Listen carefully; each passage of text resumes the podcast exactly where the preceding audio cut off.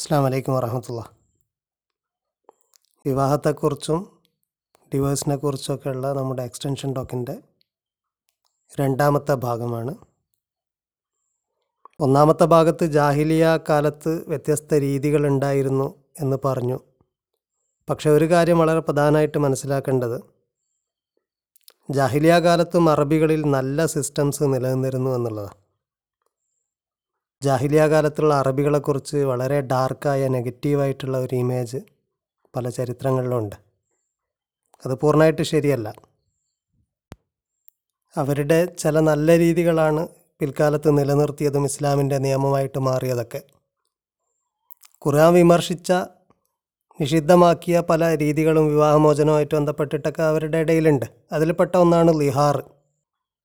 സൂറാൽ മുജാദലയിൽ അതിനെക്കുറിച്ചാണ് പറയുന്നത്. ഹൗല ബിന്ദ് സാലബ അല്ലെങ്കിൽ ഹുവൈലത്ത ബിന്ദ് സാലബ റലിള്ളാവൻഹയെ അവരുടെ ഭർത്താവ് ലിഹാർ ചെയ്യുകയും ലിഹാർ എന്ന് പറഞ്ഞാൽ നീ എന്റെ ഉമ്മാനെ പോലെയാണ് എന്ന് പറയലാണ് ഭാര്യയോട്. നിന്റെ ശരീരം എനിക്ക് എന്റെ ഉമ്മാന്റെ ശരീരം പോലെയാണ് എന്ന് സദൃശ്യപ്പെടുത്തി പറയലാണ്.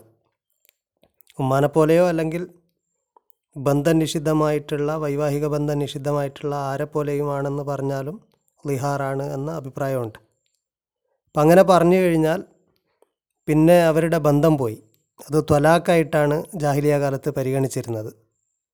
അങ്ങനെ സംഭവിച്ചപ്പോൾ ഹൗലാബിന്ദ് സാലബ റലിള്ളാവൻഹയെ അങ്ങനെ ഭർത്താവ് ലിഹാർ ചെയ്തപ്പോൾ പ്രവാചകൻ സല്ലാ അലൈഹി സ്വലമയുടെ അടുക്കലേക്ക് വരികയാണ് അവർ കാരണം ഭർത്താവിന് തിരിച്ചെടുക്കണമെന്നുണ്ട് പക്ഷേ ഇതൊരു അംഗീകരിക്കപ്പെട്ട അന്നത്തെ പ്രാക്ടീസാണ്.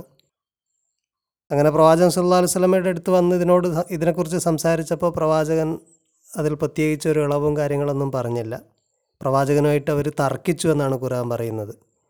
അങ്ങനെ പ്രവാചകൻ ഒരു വിധിയും നൽകാതെ പറഞ്ഞയച്ചപ്പോൾ അവർ പുറത്തു വന്നിട്ട് അള്ളാഹുവിനോട് ദുവാ ചെയ്തു. അവർ അള്ളാഹുവിനോട് പരാതിപ്പെട്ടു. അങ്ങനെ പ്രവാചകന് വഹിയുണ്ടായി. ആ വഹിയെ പ്രവാചകൻ സല്ലാ അലൈഹി സ്വലമ ഹൗലാബിന്ദ് സാലബയെ അറിയിക്കുകയാണ്. അതിനെക്കുറിച്ചാണ് സൂറാൽ മുജാദിലിൽ പറയുന്നത്. കഥ സമി അള്ളാഹു കൗലല്ലത്തി തുജാദിലു കഫി സൗജിഹ. തന്റെ ഭർത്താവിന്റെ വിഷയത്തിൽ തൻ നിന്നോട് തർക്കിച്ച ആളുടെ തർക്കിച്ച അവളുടെ സംസാരം അള്ളാഹു കേട്ടിരിക്കുന്നു എന്ന് പറഞ്ഞുകൊണ്ട് തെഷ്കിയിലല്ല അവൾ അള്ളാഹുവിനോട് പരാതി ബോധിപ്പിച്ചു. വല്ലാഹു യസ്മൗ തഹാവറുക്കും തഹാവുറക്കുമ.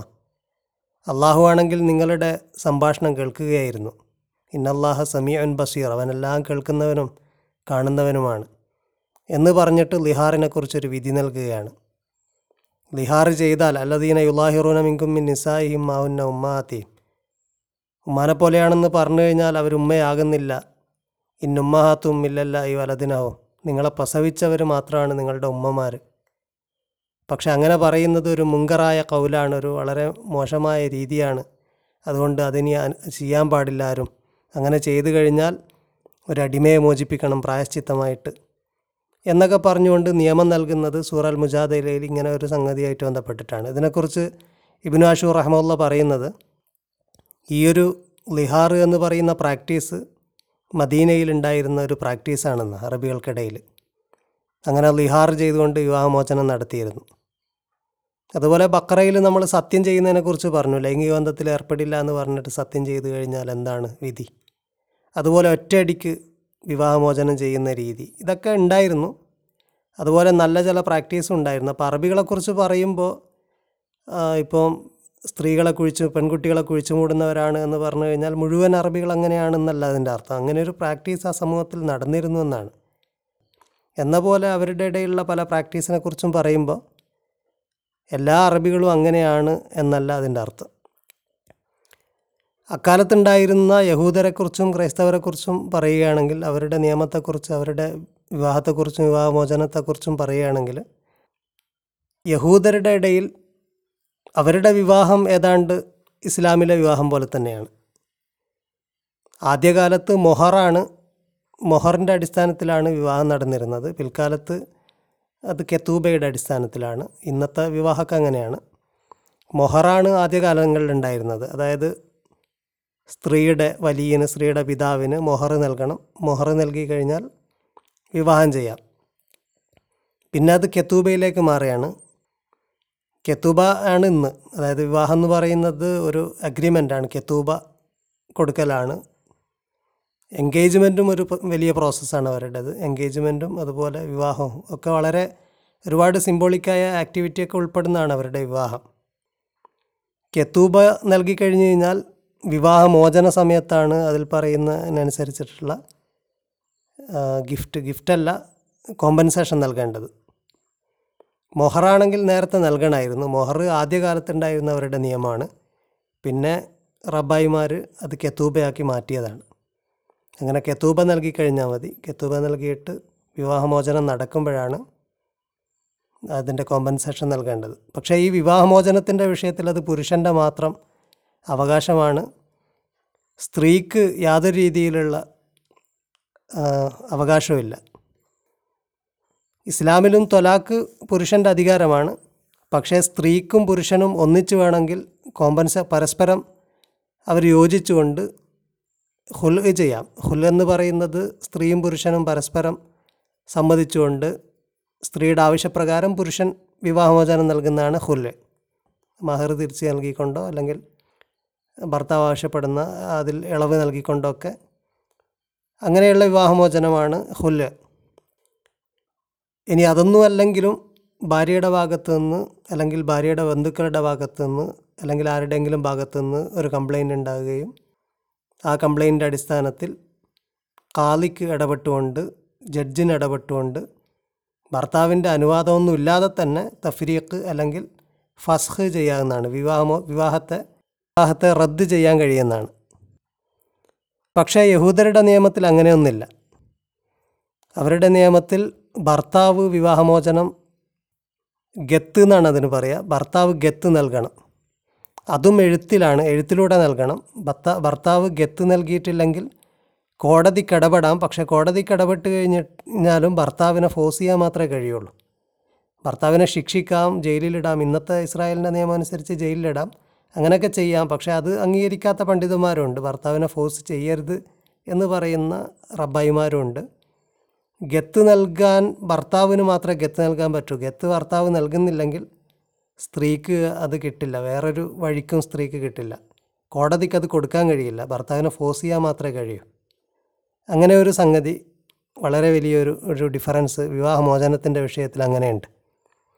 മാത്രമല്ല വിവാഹമോചിത ആയി കഴിഞ്ഞ് കഴിഞ്ഞാൽ പഴയ ഭർത്താവിന് ആദ്യത്തെ ഭർത്താവിന് വിവാഹമോചിതയായ സ്ത്രീയെ രണ്ടാമത് കല്യാണം കഴിക്കാനോ തിരിച്ചെടുക്കാനോ ഒന്നും കഴിയില്ല. അതിനെക്കുറിച്ച് തോറയിൽ പറയുന്നത് ആവർത്തന പുസ്തകത്തിന്റെ ഇരുപത്തിനാലാം അധ്യായത്തിൽ ഇങ്ങനെ കാണാം. ഒരു പുരുഷൻ ഒരു സ്ത്രീയെ തിരഞ്ഞെടുത്ത് വിവാഹം ചെയ്ത ശേഷം അവളിൽ ദൂഷ്യമായ വല്ലതും കണ്ടിട്ട് അവന് അവളോട് അനിഷ്ടം തോന്നിയാൽ ഒരു ഉപേക്ഷണപത്രം അതിനെയാണ് നമ്മൾ ഗത്ത് എന്ന് പറയുന്നത്. ഒരു ഉപേക്ഷണ പത്രം എഴുതി കയ്യിൽ കൊടുത്ത് അവളെ വീട്ടിൽ നിന്ന് അയക്കണം. അവന്റെ വീട്ടിൽ നിന്ന് പുറപ്പെട്ട ശേഷം അവൾ പോയി മറ്റൊരു പുരുഷന് ഭാര്യയായി ഇരിക്കാം. എന്നാൽ രണ്ടാമത്തെ ഭർത്താവ് അവളെ വെറുത്ത് ഒരു ഉപേക്ഷണ പത്രം എഴുതി കയ്യിൽ കൊടുത്ത് അവളെ വീട്ടിൽ നിന്ന് അയക്കുകയോ അവളെ ഭാര്യയായിട്ട് എടുത്ത രണ്ടാമത്തെ ഭർത്താവ് മരിച്ചു പോവുകയോ ചെയ്താൽ അവളെ ഉപേക്ഷിച്ച മുമ്പിലത്തെ ഭർത്താവിന് അവൾ അശുദ്ധയായ ശേഷം അവളെ പിന്നെയും ഭാര്യയായി പരിഗ്രഹിച്ചുകൂടാ. അത് യഹോവയുടെ മുമ്പാകെ അറപ്പാകുന്നു. നിന്റെ ദൈവമായ യഹോവ നിനക്ക് അവകാശമായി തരുന്ന ദേശം നീ പാപം കൊണ്ട് മലിനമാക്കരുത്. വളരെ കൃത്യമായിട്ട് പറയുന്നതാണ് തോറയിൽ ആദ്യത്തെ ഭർത്താവിന് അവൾ അനുവ അവൾ അനുവദനീയമല്ല എന്നുള്ളത്. അതിന് വിരുദ്ധമായിട്ടാണ് ഖുറാനിൽ പറയുന്നത് വൈദാ തൊല്ലക്തു മുന്നിസ ഫബലഹന അജുലഹുന്ന ഫലാ തളുലുഹുന്ന യങ്കിഹന അസ്വാജഹുന്ന എന്നുള്ളത്. വിവാഹമോചിതയെ മുൻ ഭർത്താവ് കല്യാണം കഴിക്കുകയാണെങ്കിൽ അവരെ തടയരുത് എന്ന് പറയുന്നത്. അതുപോലെ മൂന്ന് തൊലാക്കും ചെയ്തതാണെങ്കിൽ അപ്പോഴും ഒരു ഓപ്ഷൻ ഖുറാൻ പറഞ്ഞു വേറൊരാൾ വേറൊരു ഭർത്താവിന്റെ ഭാര്യയായതിനു ശേഷം അവൾ മോചിതയാവുകയോ മറ്റോ ചെയ്യുകയാണെങ്കിൽ അപ്പോഴും അനുവദനീയമാണ് എന്ന് ഖുറാൻ പറഞ്ഞു. അത് തോറയിലെ ഈ സ്ട്രിക്റ്റായിട്ടുള്ള നിയമത്തിൽ നിന്നുള്ള ഒരു തഹ്ഫീഫാണ് ഒരു ലഘൂകരണമാണ്. ഇനി ക്രൈസ്തവരെ സംബന്ധിച്ചിടത്തോളം വിവാഹം എന്നത് വളരെ പവിത്രമാണ് ഒരു സാക്രമെന്റാണ് അത് ദൈവം യോജിപ്പിക്കുന്നതാണ് കൂട്ടി യോജിപ്പിക്കുന്നതാണ് അതിനെ വേർപ്പെടുത്താൻ കഴിയില്ല. അതുകൊണ്ട് ഡിവേഴ്സ് എന്ന് പറയുന്നത് ആസ് സച്ച് ക്രിസ്ത്യാനിറ്റിയിലുള്ളതല്ല അങ്ങനെയൊന്നില്ല മറിച്ച് ചർച്ചിന് വേണമെങ്കിൽ അല്ലെങ്കിൽ മതകോടതിക്ക് വേണമെങ്കിൽ വിവാഹത്തെ ദുർബലപ്പെടുത്താം. വിവാഹം നടന്നിട്ടില്ലാത്ത മാതിരി ബന്ധത്തെ വീണ്ടും പഴയ മാതിരിയാക്കാം. വിവാഹമേ നടന്നിട്ടില്ലാത്ത രീതിയിലാക്കാം. വളരെ സ്ട്രിക്റ്റ് ചില അവസ്ഥയിൽ ചില കണ്ടീഷനിൽ മാത്രമാണ് അങ്ങനെ ചെയ്യുന്നത്. പൊതുവെ വിവാഹമോചനം എന്ന് പറയുന്നത് ക്രൈസ്തവരെ സംബന്ധിച്ചിടത്തോളം ഇല്ലാത്തതാണ്. അതുപോലെ ബഹുഭാര്യാത്വവും വളരെ സ്ട്രിക്ട്ലി പ്രൊഹിബിറ്റഡ് ആണ് ജുദായിസത്തിൽ അത് പ്രാക്ടീസ് ചെയ്യപ്പെട്ടിട്ടുണ്ട്. ഇസ്ലാമിലും അത് പ്രാക്ടീസ് ചെയ്യപ്പെടുന്നുണ്ട്. പക്ഷേ ക്രൈസ്തവരെ സംബന്ധിച്ചിടത്തോളം അത് വളരെ സ്ട്രിക്ട്ലി പ്രൊഹിബിറ്റഡ് ആണ് വിവാഹമോചനത്തെക്കുറിച്ച് ഇത്ര കടുത്ത നിലപാടുണ്ടാകാനുള്ള കാരണം യേശുവിന്റെ അധ്യാപനമാണ്. അദ്ദേഹം സിനോപ്റ്റിക് ഗോസ്പൽസിൽ അതായത് സിനോപ്റ്റിക് ഗോസ്പൽ എന്ന് പറയുമ്പോൾ മാത്യുയുടെ ല്യൂക്കിന്റെയും മാർക്കിന്റെയും ഈ മൂന്ന് ഗോസ്പൽസിനെയാണ് പറയുന്നത്. ഈ മൂന്ന് ഗോസ്പൽസിലും അതിനെക്കുറിച്ച് വളരെ കൃത്യമായിട്ട് തന്നെ അദ്ദേഹം പറയുന്നുണ്ട്. അത് തോറയുടെ നിയമത്തിൽ നിന്ന് വിരുദ്ധമായതുകൊണ്ട് തന്നെ യേശുവിനെ പരീക്ഷിച്ചുകൊണ്ട് ചോദിക്കുന്നതായിട്ട് നമുക്ക് കാണാൻ കഴിയും.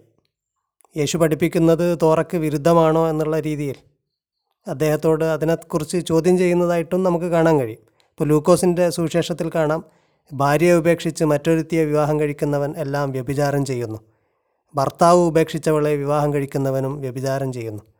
ലൂക്കോസിന്റെ പതിനാറാം അധ്യായത്തിൽ ലൂക്കോസിന്റെ സുവിശേഷം പതിനാറാം അധ്യായത്തിൽ പതിനെട്ടാമത്തെ വചനം അങ്ങനെയാണ്. അതുപോലെ മാർക്കോസിന്റെ സുവിശേഷത്തിൽ പത്താം അധ്യായത്തിൽ കാണാം. അവിടെ നിന്ന് അവൻ പുറപ്പെട്ട് യോർദാനക്കരെ യഹൂദ്യദേശത്തിന്റെ അതിരോളം ചെന്നു. പുരുഷാരം പിന്നെയും അവന്റെ അടുക്കൽ വന്നുകൂടി. പതിവ് പോലെ അവൻ അവരെ പിന്നെയും ഉപദേശിച്ചു. അപ്പോൾ പരീശന്മാർ അടുക്കേ വന്നു. ഭാര്യയെ ഉപേക്ഷിക്കുന്നത് പുരുഷന് വിഹിതമോ എന്ന് അവനെ പരീക്ഷിച്ചുകൊണ്ട് അവനോട് ചോദിച്ചു. അവൻ അവരോട് മോശെ നിങ്ങൾക്ക് എന്ത് കൽപ്പന തന്നു? എന്ന് ചോദിച്ചു. ഉപേക്ഷണപത്രം എഴുതിക്കൊടുത്ത് അവളെ ഉപേക്ഷിപ്പാൻ മോശെ അനുവദിച്ചു എന്ന് അവർ പറഞ്ഞു. യേശു അവരോട് നിങ്ങളുടെ ഹൃദയകാഠിന്യ നിമിത്തമത്രേ അവൻ നിങ്ങൾക്ക് ഈ കൽപ്പന എഴുതി തന്നത് സൃഷ്ടിയുടെ ആരംഭത്തിങ്കലോ ദൈവം അവരെ ആണും പെണ്ണുമായി ഉണ്ടാക്കി. അതുകൊണ്ട് മനുഷ്യൻ അപ്പനെയും അമ്മയെയും വിട്ട് ഭാര്യയോട് പറ്റിച്ചേരും. ഇരുവരും ഒരു ദേഹമായി തീരും അങ്ങനെ അവർ പിന്നെ രണ്ടല്ല ഒരു ദേഹമത്രേ. ആകയാൽ ദൈവം യോജിപ്പിച്ചതിനെ മനുഷ്യൻ വേർപിരിക്കരുത് എന്ന് ഉത്തരം പറഞ്ഞു. വീട്ടിൽ വെച്ച് ശിഷ്യന്മാർ പിന്നെയും അതിനെക്കുറിച്ച് അവനോട് ചോദിച്ചു. അവൻ അവരോട് ഭാര്യയെ ഉപേക്ഷിച്ച് മറ്റൊരുത്തിയെ വിവാഹം കഴിക്കുന്നവൻ അവൾക്ക് വിരോധമായി വ്യഭിചാരം ചെയ്യുന്നു. സ്ത്രീയും ഭർത്താവിനെ ഉപേക്ഷിച്ച് മറ്റൊരുത്തനുമായി വിവാഹം കഴിഞ്ഞാൽ വ്യഭിചാരം ചെയ്യുന്നു എന്ന് പറഞ്ഞു. ഇതേ കാര്യം തന്നെ മത്തായിയുടെ സുവിശേഷത്തിലും കാണാൻ കഴിയും. മത്തായിയുടെ സുവിശേഷത്തിലെ പത്തൊമ്പതാം അധ്യായത്തിൽ കാണാം. പരീശന്മാർ അവന്റെ അടുക്കൽ വന്ന് ഏത് കാരണം ചൊല്ലിയും ഭാര്യയെ ഉപേക്ഷിക്കുന്നത് വിഹിതമോ എന്ന് അവനെ പരീക്ഷിച്ചു ചോദിച്ചു. അതിന് അവൻ സൃഷ്ടിച്ചവൻ ആദിയിൽ അവരെ ആണും പെണ്ണുമായി സൃഷ്ടിച്ചു എന്നും അതുനിമിത്തം മനുഷ്യൻ അപ്പനെയും അമ്മയെയും വിട്ട് ഭാര്യയോട് പറ്റിച്ചേരും. ഇരുവരും ഒരു ദേഹമായിത്തീരും എന്ന് അരുളി ചെയ്തു എന്നും നിങ്ങൾ വായിച്ചിട്ടില്ലയോ? അതുകൊണ്ട് അവർ മേലാൽ രണ്ടല്ല ഒരു ദേഹമത്രേ. ആകയാൽ ദൈവം യോജിപ്പിച്ചതിനെ മനുഷ്യൻ വേർപിരിക്കരുത് എന്നുത്തരം പറഞ്ഞു. അവർ അവനോട് എന്നാൽ ഉപേക്ഷണ പത്രം കൊടുത്തിട്ട് അവളെ ഉപേക്ഷിപ്പാൻ മോശെ കൽപ്പിച്ചത് എന്ത് എന്ന് ചോദിച്ചു. അവൻ അവരോട് നിങ്ങളുടെ ഹൃദയകാഠിന്യ നിമിത്തമത്രേ ഭാര്യമാരെ ഉപേക്ഷിപ്പാൻ മോശെ അനുവദിച്ചത്. ആദിയിൽ അങ്ങനെയല്ലായിരുന്നു. ഞാനോ നിങ്ങളോട് പറയുന്നത് പരസംഗം നിമിത്തമല്ലാതെ ഭാര്യയെ ഉപേക്ഷിച്ച് മറ്റൊരുത്തിയെ വിവാഹം കഴിക്കുന്നവൻ വ്യഭിചാരം ചെയ്യുന്നു. ഉപേക്ഷിക്കപ്പെട്ടവളെ വിവാഹം കഴിക്കുന്നവനും വ്യഭിചാരം ചെയ്യുന്നു. വിവാഹമെന്നുള്ളത് വളരെ പവിത്രമാണ് ദൈവം കൂട്ടിയോജിപ്പിച്ചതാണ് എന്നുള്ള യേശുവിന്റെ അധ്യാപനം കാരണം.